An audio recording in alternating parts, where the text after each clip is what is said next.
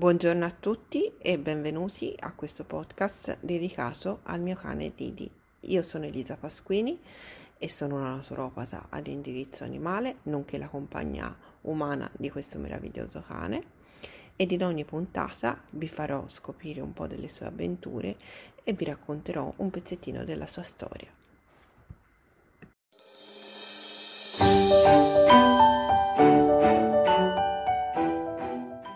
Ciao, io sono Didi e in questa puntata non ti parlerò di cose molto simpatiche e allegre, ma ti parlerò di, di, come il mio corpo ha cercato di contrastare il cancro e di come il mio corpo ha anche reagito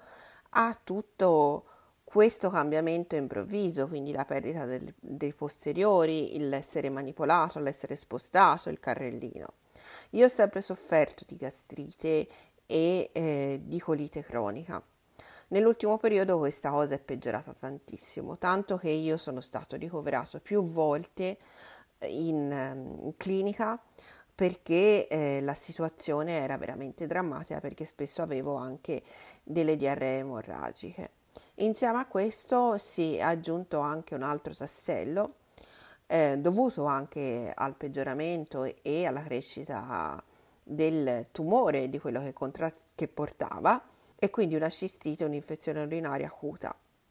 Anche questa è stata più volte emorragia, quindi col sangue.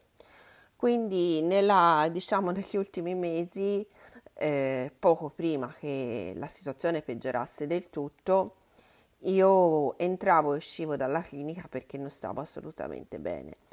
Nonostante tutto quello che la veterinaria eh, facesse, mamma facesse, la fisioterapia, le cure eh, naturopatiche, le cure allopatiche, era tutto un cercare di eh, togliere l'acqua dal mare con un secchiello. Loro hanno fatto di tutto per farmi stare bene e c'era dei giorni in cui io continuavo a essere felice e allegro e uh, un eterno ottimista e c'era dei giorni invece in cui il dolore era forte e la tristezza si sentiva sempre di più perché io non potevo prima di tutto fare quello che volevo e poi perché comunque stavo costantemente male e costantemente cercavo di riparare a questo male e trovando strategie sempre diverse che spesso non portavano a nulla. E con questo è tutto, però purtroppo questa parte un pochino più triste fa parte della mia vita, del finale e del fatto di aver avuto accanto persone che si sono prodigate per me e hanno cercato di curarmi, coccolarmi e amarmi al meglio, ma purtroppo quando sei eh, alla fine di un percorso eh, e cerchi di combattere il cancro, spesso non muori per il cancro, ma muori per tutta una serie di malattie e sintomi che il tuo corpo produce per contrastare questa malattia.